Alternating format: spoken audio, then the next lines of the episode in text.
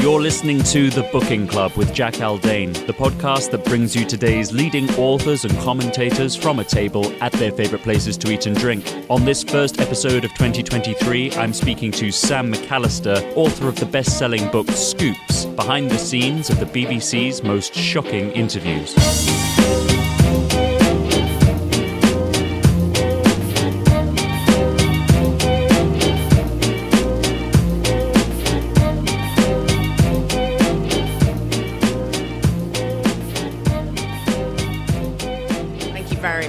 Speak of the devil. As the dirty gin martini arrives, gives me great pleasure to introduce Sam McAlister, author of the best selling book Scoops. Here we are, the Wolseley. Does life get any better, Jack? You tell me, because I sensed this was your favourite restaurant, but I also felt like I pushed you into accepting this as the place to meet because I, I was keen for us to meet here too. you didn't have to push very hard. and to be clear, It it's was an my open dirty door. gin martini, not yours, and it looks absolutely mesmerisingly gorgeous. So I do apologise if, uh, as we proceed, I become a little less clear in my language as the gin hits. A lot of your followers on Twitter will know that you frequent the Wolseley fairly often. I, I do. Um, but Guilty. Uh, but I, leave it to you to explain your relationship to this place. Yeah. What's the story between you and the Wolseley? The story between us is a lovely friendship, and for people who've read the book, you'll know that I'm kind of working class made good. And there's something about this place that makes you feel welcome regardless of who you are. I've had some tough times financially, bringing up a kid on my own on obviously a high income in comparison to quite a number of people in this country, but not a huge income. And this would be the place I could still come, maybe have a scone, the cheapest person here. It's a wonder they let me in. Maybe one scone, a martini, maybe a piece of carrot cake, and a margarita, and feel all right, feel safe. And they treat me just as nicely as when I come with a famous friend or a wealthy friend, or with my Auntie Rita, or, you know, with my mum or my son. And there are very few places like that, I think, in London, and that's why I love it so. So let's talk a little bit about the couple of years you've just had. Pretty Have a drink. tumultuous, yes. Take the first sip. How have you found adjusting from behind the camera to being much more out in front? Well, it's such an interesting adjustment. I think the common preconception and stereotype is that everybody wants to be in front of the camera. Everyone wants to be famous. Everyone wants to be the presenter. Now, in, in my case, my background's criminal defense barrister, so I've always done oratory, and I was on air at Radio 4. But that wasn't my gig, that wasn't my thing, because I've seen what it's like. I know what it's like to have no privacy, particularly in the modern age, the way that you know women are treated in the digital age, that kind of thing. So, although it might be counterintuitive, I'm reluctant to come into any kind of small, tiny, minuscule spotlight. And so that actually was the thing that worried me or kept me from doing the book in the first place. But then at one stage, I was like, you know, this is my tiny little piece in history the history of broadcasting, the history of the monarchy, the history of scoops. And I just wanted to get it down for posterity. And so the BBC weren't comfortable with me writing the book. Um, what can you say? And so I had to choose am I going to stay and be dissatisfied that I didn't tell this tale? Or shall I take a risk on myself? And shall I write a book, having never written one before, no biggie, in three months from scratch? And here we are, it's been a roller coaster. You mentioned there that you've never felt comfortable being in the spotlight. This book is very much not necessarily to promote yourself, but actually to promote producers. What sort of fan mail have you received ever since? Well, you're absolutely right. I mean, that was really one of the things that was important to me. I've been accused um, of being a hype woman. And you know the way that they describe people who are putting themselves out and kind of like hyping up their own achievements. And the reason I was a hype woman, and that was a fair a fair description of me, was because there just isn't the credit given to producers for the work that they do. The things that you see out there that fantastic presenters and correspondents do are brilliant and incredible, but there's a story behind them. And the story is often extremely hard work by researchers, producers, camera people, editors. And that finished product is just a very small part of the tale. And so for me, I have been luckily incredibly well received by producers around the world who send me secret messages with sadly tales of woe of how they've been ignored, overlooked, underappreciated, that their work has been erased. And without our work being spoken about and our names attached to it, we have nothing. Because what is my CV if I hadn't hyped myself? If I hadn't told you that I was involved in these interviews, that I worked on them, that I helped organize them, that I was a part of them, you wouldn't know I exist. And that is a common tale for most producers in this country. So, producers, I'm very popular with. I'm not so sure I'm so popular with some of the people in front of the camera who probably are a bit uncomfortable with my view that we should share credit because there's enough for everyone.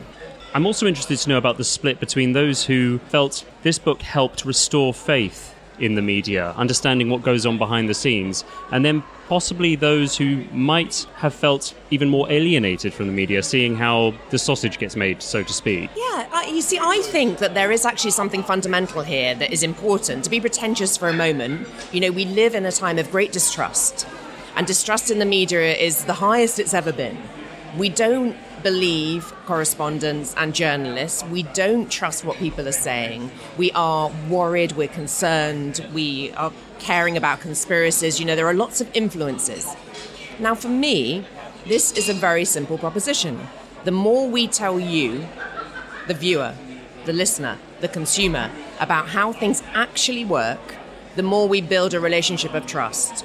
So, on a pretentious level, this isn't just about, hey, I'm Sam McAlister, let me tell you about the work that I've done on behalf of myself and other producers. It is also on the macro scale something profoundly important about people understanding what goes into an interview. Are there conditions or not? Are there conversations about what can be asked and what can't? Who makes decisions about what's asked and what isn't? Who forms the questions? How did this interview happen? Does the presenter know this person? Did they, for example, go to their wedding? Mm-hmm. Did they not? Yep. Are they friends with them from school? Are they not? All of these factors, I think, are hugely fundamental and important to restoring, in one small way, the conversation of trust. Because the more I tell you, the more you trust me. And the format of the less I tell you, the more exciting and glamorous it seems, it's over. And I don't think we should be doing that anymore. Of course, that benefits me and other producers and behind the scenes people, but I think it's also on the macro level fundamental to rebuilding or repairing trust with the listeners and viewers. I found this book to be very relatable in parts, particularly when you describe the adrenaline and the rush towards a deadline. The word deadline, actually, I learned today, comes from uh, the line that's drawn around a prison. Past which, if an inmate were to cross, they'd get shot. Well, it feels that way sometimes. I have to be well, honest. It does, doesn't it? Anyway, um, what did this job teach you about power?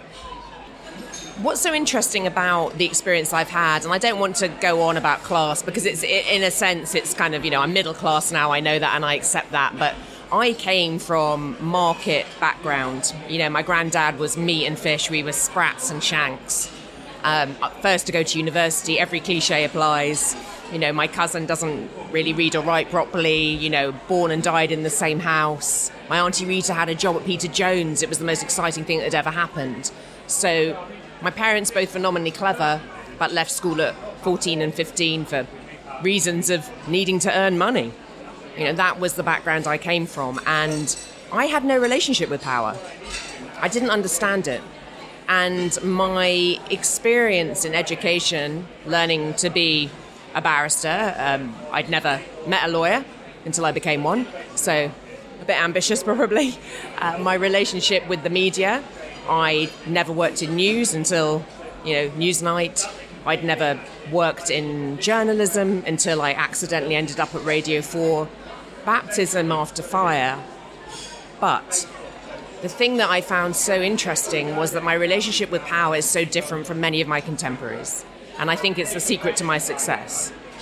I don't do deference. I don't care if you're worth a billion or you're worth a quid.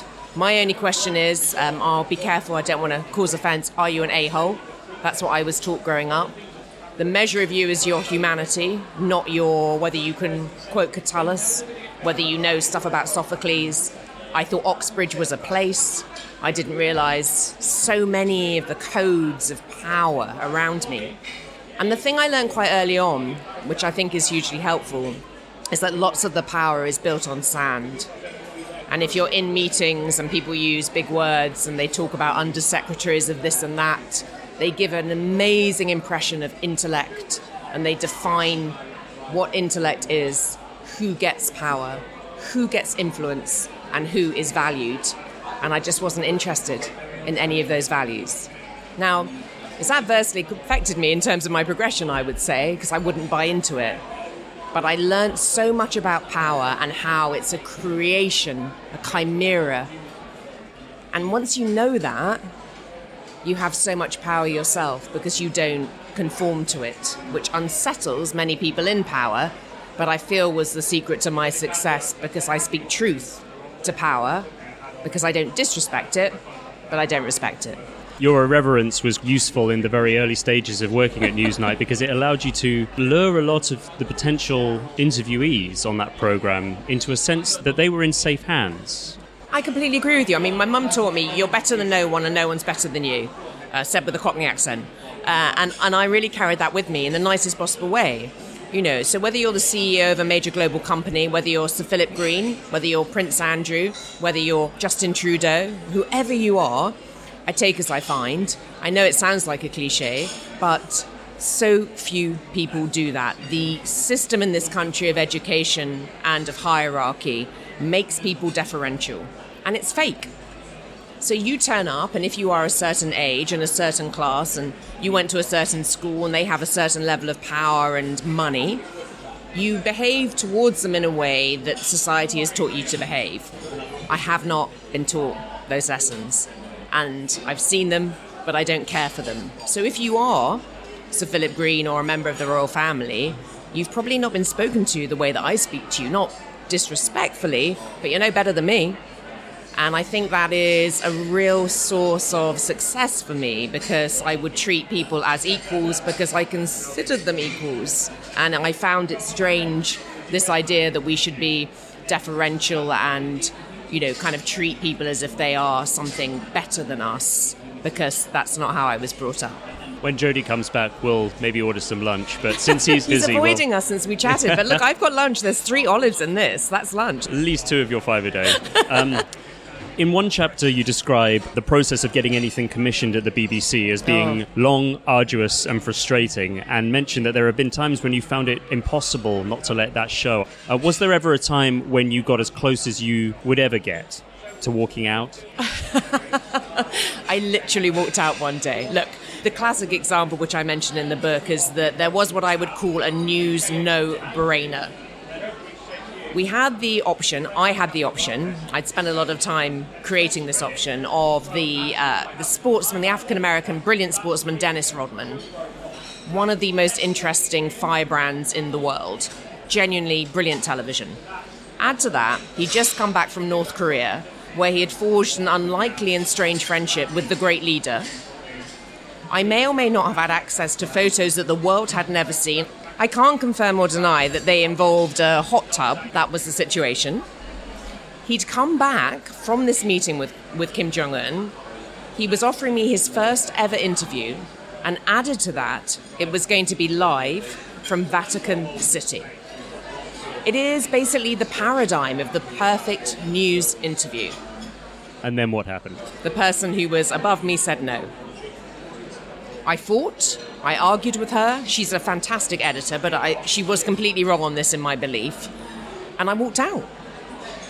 I was like, I can't do this anymore. If you will not put Dennis Rodman talking about Kim Jong un with photos that the world has never seen, talking about geopolitics and giving us an insight that our viewers, despite, you know, it not being someone from a think tank or who is talking about Catullus, who has direct experience of having been in that extraordinary country, if you will not put that on television, why am I even here? And, and I walked out. And a very lovely colleague of mine, James Clayton, who's still at the BBC, walked around and round the BBC with me for 20 minutes, talking me off the cliff. And in that moment, I was like, why am I even here? If I provide you with this and you say no, what's the point? And of course, then I grew up and I came back to my desk. But I don't do bitter, I don't do angry, I don't do regret. But that still hurts.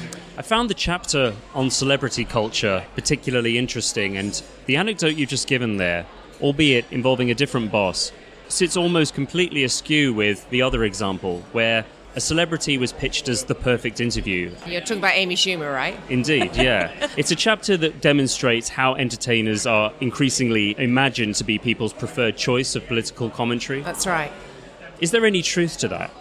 Or do you think this is more an illusion created by social media that in practice does more harm than good to public discourse and understanding? I, I, think it does great harm to public discourse. No disrespect to some of the brilliant, generous people who have come on the program, um, who are actors and actresses, who are, you know, creatives, who are artists. But the problem that I would face as an interviews producer, which actually Dennis Rodman was on the other side of, because he had direct experience, he was unique. He had had a unique experience of dealing with that particular individual, and the insights he could give on them were geopolitical, they were economic, they were socio political, they were news. And that's the word that I always use news. Putting the news into Newsnight, my friend used to say about me. Now, if you take, for example, and I feel so sad that I keep mentioning poor Amy Schumer, who's a brilliant comedian, but if you take a celebrity, a Kim Kardashian, who I have a lot of time for. You know, they have very interesting things that they've done. They're hard-working individuals and they're doing very well in their chosen profession. But the obsession with celebrity means that if one of those individuals has a book or they have a film coming, then we as news producers ask ourselves a passive question. The passive question is Are they famous enough to have on my program? Now, that's not the question I ask. I ask an active question. What do you learn from this individual if I have them on the program that justifies them being on the program? Now, usually the answer is, oh, they're famous. That's not an answer. The answer is, is there something that they can cast light on that is different and unique that nobody else could cast light on? it's horrible to see Kim Kardashian or Amy Schumer being asked about, you know, the situation in Afghanistan. I mean, it's not their expertise and it's not appropriate and it creates bad journalism and it gives too much impact to the words that they say when people who are actually experts don't receive coverage. And that's my discomfort with it. It's bad for them, it's bad for us, and it's bad for you, the viewer or the listener, because you learn nothing and they don't have particular expertise. So it, it undermines the credibility of the conversation, in my view. And as the transcript of that interview or the excerpts of it that you put in the book shows, there was very little in there. In fact, you were struggling in the end to find the headline, which is a theme throughout the book. Every interview that you've landed, you're there behind the camera trying to get the headline on which to run the story. Uh, I can't remember what the headline was after all. I think it was that Amy Schumer was threatening to move to Spain if Trump won That's in right, 2016. Which of course she didn't. No, exactly. and there's the rub.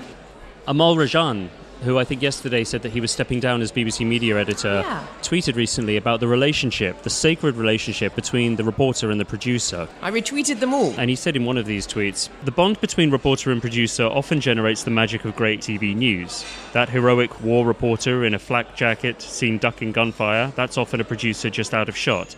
That amazing access to a COVID ward, a producer fixed that. That stunning piece of camera atop a skyscraper, a producer filled the necessary forms. Giving them just a bit more public recognition should be possible. Are subtle credits on screen at the end of packages too much to ask? Viewers would cope. We'll come back to all of that, but let's talk about the big one, Prince Andrew. What can we say that hasn't been said already? you know, the gagging clause used in his settlement with one of Jeffrey Epstein's accusers, Virginia Giuffre, is due to expire this month, so who knows what will come of that. Um, but when you reflect on the train wreck of that interview, the interview, which still makes people more embarrassed to watch, I think, than it ever made Prince Andrew to actually give. What do you think was the fundamental mistake he and his team made going in? I, I don't think he had hope for two reasons. The first thing to say is that obviously people assume that I want people to fail in interviews, and that's not the case. The relationship with a producer and people that they negotiate with is obviously long and it's quite personal, it's quite intimate. You're not looking for them to fail, but you're going to give them a fair time. And the problem that Prince Andrew had, I've called it the royal delusion. I'm not looking to be disrespectful towards him or disparaging towards him, towards his in- intellect or his capabilities, but factually, this is the most extreme example of unfettered power and unfettered flattery. If you take the average CEO, he or she has yes people around them who tell them that they're amazing, amazing, amazing, and they have no one around them who has either the kahunas or the capability, because they will lose their job, to tell them anything different. Prince Andrew is the most extreme example of that. You know, the second child, clearly the most beloved from what we can tell. Yes, the Queen's favourite. Exactly. Treated as if he was a little god. The spare, we all know what that means, you know, seeing Harry and his behaviours and issues and problems. The psychology of the spare. Also, factually, you know, somebody who was able to uh, enjoy the company of extremely attractive women, often of his own age, to be fair. Uh, but, you know, he was in the Navy, he was a prince, he could do anything he liked. And someone who, unlike the rest of us, has never worried about his energy bill, or getting sacked, or having nowhere to live or feeding his kids. So the extreme. Or organising a straightforward shooting. Oh, God, yeah. Whenever he could give a good answer, he always went for the worst possible one. And, and that's exactly it. You know, it was the. The 59 years leading up to that interview were what meant he was incapable of doing a good interview. There was nothing advisors could have done. There was nothing they could have said. There was no rehearsal in the world, no genius in the world, no advice in the world that would have stopped that cataclysmic event, in my view. That was partly because they too were under the spell of the royal delusion, right? I mean, uh, they you, seem you drink to think the Kool Aid, don't you? I mean, they you, seem to think you, the interview went as well as he thought it did. I don't know that they thought that. I know that he thought it went well. Amanda Thirsk, who was his chief of staff, with whom I had a, a very uh, great professional relationship, who I'm still in touch with, for whom I have the utmost respect. And the reason is this I'm used to being second in command third in command, tenth in command. I've never been in command until now, in terms of my tiny little CEO of this tiny little new freelance life that I'm living. I know what second in command feels like, and it feels like this. You can do anything, say anything, be the best that you are, but if they're a bomb and they're waiting to go off, your job is literally to reduce the impact of the shrapnel. And that is all you can do. If people think that somebody who is second in command, who is a member of staff, however brilliant they are, or experienced, or, you know, good at their job, or however close the relationship is, if they think that they can get a member of the royal family to behave in a certain way, you are completely, fundamentally incorrect. And whatever she did, or whatever training he received, or whatever advice he was given, the second the cameras went on, it was freefall. And you're quite right. The moment the cameras went off, those smiles around the room could have been smiles of awkwardness for all we know, could have been smiles of That's not right. really knowing quite how it went. The experience you had standing behind the camera watching that interview play out, it's detailed incredibly well in the book. But could you, for the sake of the listeners, take us through what you were thinking and seeing and seeing of other people watching as it unfolded? Well, I was 15 feet behind his chair, so I saw the back of him. So the time at which you watched the interview for the first time was the first time I saw his face because I didn't watch the edit. It's a bit like, I don't want to be glib, a Craig David song. We did the final negotiation on the Monday. Right. They said yes on the Tuesday. They wanted to do the interview on the Wednesday. We ended up doing it on the Thursday. Yeah. We tweeted about it on the Friday, and then it went out on the Saturday. So I was face to face with him on Monday. I sat behind his chair on Thursday. And in that room, what's interesting about being the interviews producer, it's a bit like being a surrogate in a sense.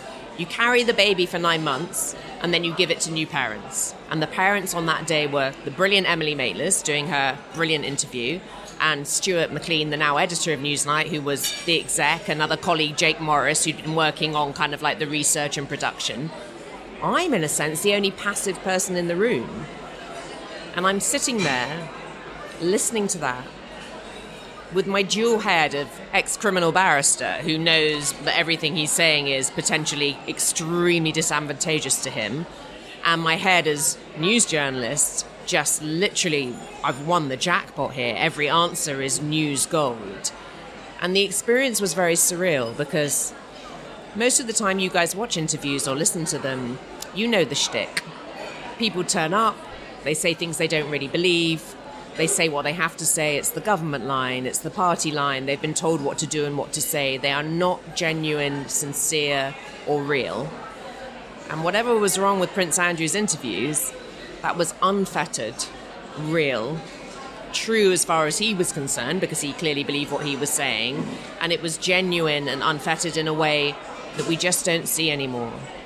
So, sitting there behind him in Buckingham Palace, knowing the possible ramifications of his words, experiencing that as a news journalist and as an ex barrister, and on a human level, it was really mind blowing. I'm sure you've been asked this many, many times, but when the cameras went off, did you know exactly what you had just witnessed and what it would mean? To me, yes. I didn't think he would step back from public life. That was still a shock to me, you know, four mere days later. I know Emily said she only realised during the edit what a big deal it was, and that's because she was being active. You know, so obviously she was lost in adrenaline and brilliance. I was lost neither, uh, not in brilliance, and I was there listening to every word, and, and I cannot say anything other than the fact that I knew it would be the front page of every paper in the country and possibly the world, and I knew what we had. Do you sometimes wish that you'd booked Prince Harry? No. Have you watched the interview with him? I've watched some excerpts. And what have you made of it? such a toxic issue now. It's I, am almost frightened to, to give, a, give an opinion in truth. Let me put it this way. The difference between a conversation with Prince Andrew and with Prince Harry, no judgment on Harry or the rights and wrongs. What a sad state of affairs for a family to be in that that division. Coming from an East End family, I can tell you that's pretty like low rent in comparison to some of the things that we did. But you know, it's obviously sad that a family is in pain. But they, to me, they're polar opposites. One is a rigorous interview with an individual who, for better or worse, gave open, honest, as far as he was concerned, uh, answers to one of the most elite journalists in, in the country, Prince Andrew. And, and the other feels like a very stage managed uh, conversation, which the relationship to the Andrew interview seems seems very different, and so I would certainly feel a discomfort with the latter that I didn't feel with the former. Do you think there will ever be an interview as explosive as the interview you made happen with Prince Andrew ever again? That is, with somebody who has something to hide. Again, the distinction you just made. Might it have simultaneously set the bar for producers and journalists everywhere and ensured that people like Prince Andrew never again agree to interviews like this? I don't think it will ever happen again. And I don't think it would have happened had it not been for some of the other things we've discussed my lack of deference.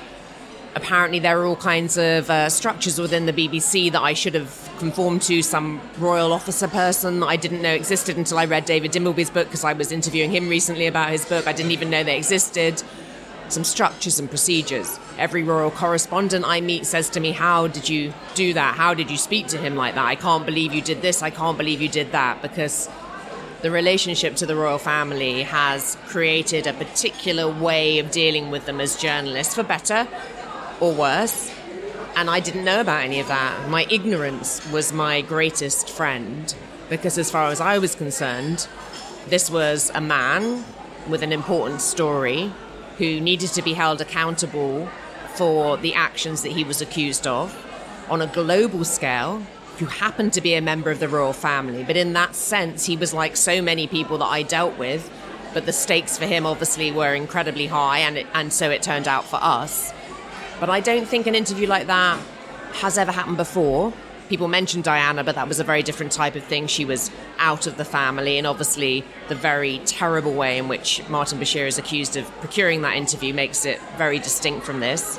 The average royal interview is a much more cozy affair, even if it is poking a little bit here and there. I don't feel comfortable with often uh, the level of poking. This was once in a lifetime. No rules, unfettered, very little oversight, with someone of the caliber of Emily, with the Newsnight brand, the expertise that we brought, with the lack of conditions because we don't do conditions. It should never have happened, and it will never happen again. I have, I have a terrible confession. I gesticulated and knocked my martini all over poor Jack. So, Not all over me. For the benefit of the listeners, so I'm, I'm so not here sorry. drenched and smelling of dirty martini, so we might need to remedy that. I'm afraid we need to um, need another one. And I'd like a cappuccino, please. Um, but we'd also like to order lunch. I think for me it'll be the fried duck egg, bubble and squeak, and wild mushrooms. And I'll just have a chopped salad, please. With chicken, obviously. No allergies. Likewise. Thank you very much. Thank you. The relationships that you've built up over your career, the good, the mad, bad, dangerous to know, etc., they come into your life at various points in relation to other interviews. You got a personal phone call, I think, was it from Philip Green after the Prince Andrew interview, in which he was saying that he really admired the work, but he was also glad that he'd consistently turned your team down. How did it feel to receive a personal call from a guy who was essentially gloating that he'd dodged a bullet? I see. I don't look at it that way. I mean, it, he was right. No, he was right. It would have been a bad decision for him to do an interview with us, and he made a good decision not to do it. And Prince Andrew was the absolute reason that he could say with certainty that he'd made a very good decision. I thought it was nice of him to give me a call. I mean, I value his phone call no more than, you know, my friend Sarah calling me, who I used to go to school with. I value them both the same. Right. I appreciate them calling me to congratulate me and say nice things. But obviously, there was a particular humour in Sir Philip saying, well, you know, I was right. Thank God I didn't do that interview with you and Emily Maitlis. Um, and there we are. He was entirely correct. It would not have been a good decision for him. Scoops is above all a tribute to producers everywhere, Yes. not just in the BBC. And you call out the tendency of news outlets to call their producers editorial while reserving words like talent for presenters. What would you like to see change first and foremost about the way producers are regarded and rewarded in the industry? Should it start with more recognition? Should it start with pay? Would one lead to the other? Look, in, in an ideal world, obviously you'd have more recognition and more pay. But to me, recognition was really the most important thing, and I'll tell you why. If you take the average uh, TV presenter, who many of whom are very brilliant, they'll be known as the talent, um, a term that I object to because what's the rest of us, the untalented, and they'll probably be paid. I mean, I never earned more than 10% of any of the presenters that I worked for. So they're going to be paid a, a lot of money. So they've already got the money, and then they get most of the credit. Now, for me, the thing about that that's difficult is if you Google one of them, you can see their CV, you can see everything that they've achieved. But for those of us who are earning a lot less and who are doing work as part of some of those outcomes, we're invisible. So, what is my CV? What have I achieved? And that I think is really problematic because, and that's why I became someone who was like, you know, a hype woman putting out my content on Twitter to my, you know, very generous, like 15,000 followers or whatever it was, because I wanted to show what I was doing. Because if I don't have that CV of what I've achieved, then A, do I actually exist professionally? And B, how do I use that for future opportunities? And so for me, credit is actually the most important part because the money would follow the credit if you're able to show I did X, I did Y. I used to keep a list uh, on my like a Word document with what I would call my gets, and I would update it all the time because if I went to a job interview and you didn't know I exist, because why would you? What did I actually do? That's what everybody needs to know when you're trying to move around and get new opportunities. You have to have what you actually have achieved and done. And if I'm invisible, how can I enjoy the fruits of my hard work? I can't. So, credit. Credit is everything to me. And the advice that you would give to somebody starting out who's looked at the work you've done, and particularly after the release of this book, discovering who you are and thinking, I want to do that. Your advice to them, what would it be? My advice would be first of all, be sure of who you are and grow a thick skin. You're going to receive a lot of rejection. 99% of what we do is rejection. And when you get the yes, it's a high, it's an extraordinary high, but you're probably going to be chasing one of those for a very long time. So know who you are. Act with integrity because wherever you move in the industry, if you've lied once, if you've misled, if you've overpromised and underdelivered, then your name is mud. So I always saw myself as the tiny product, Sam McAlister, aside from the BBC. What do I want my product to look like in terms of how I've behaved? Fairness, openness, integrity. And the third piece of advice I would give is I would say do not accept the norms of the industry in which you are told to be grateful for your name being mentioned in your own work. It's not on. And the reason, one of the reasons I did the book, it doesn't come from bitterness or anger. It comes from none of those places. It just comes from the fact that work should be credited and recognized. And this is my tiny way to open the door, I hope, to others being able to do that and feeling comfortable with that conversation. Because I spent many years being told, why are we putting your name on this? You know, it's not important. It is important, and it does matter. Here's another gin martini and a beautiful looking much. cappuccino. Thank you very much, Jodie. Thank you. Yeah, I'll try All not to good. knock that one over. And as for your product now, this freelance life that you have parachuted down into, where do you see it going? What's on the horizon? Or are you just enjoying a gin martini in the Wolseley on a Tuesday? I'm very much enjoying a gin martini in the Wolseley on a Tuesday. Thank you very much, Jack. I think it is that my, my personality doesn't really suit the life that I had to lead because I say this with no regret. I was bringing up my kid and I needed a stable income. It was a lone income situation. So I did what I needed to do with an extraordinarily interesting job, but I'm not really made for a day to day kind of like being told what to do job. My dad would laugh, who was an entrepreneur, if he knew that I had ended up kind of doing that. He's sadly departed. My mum knows that's not really my personality either. So to now be, I used to say it sounds a bit silly, but to be CEO of MEO, uh, this tiny little freelance company which doesn't make a ton of money but has some incredible experiences, it, it just feels right. It feels like coming to the place that I always needed to be because I'm probably a pain in the bum to manage. I work very hard, but you know I don't really do what I'm told, and you don't really know where I am, and I don't conform to power and hierarchy.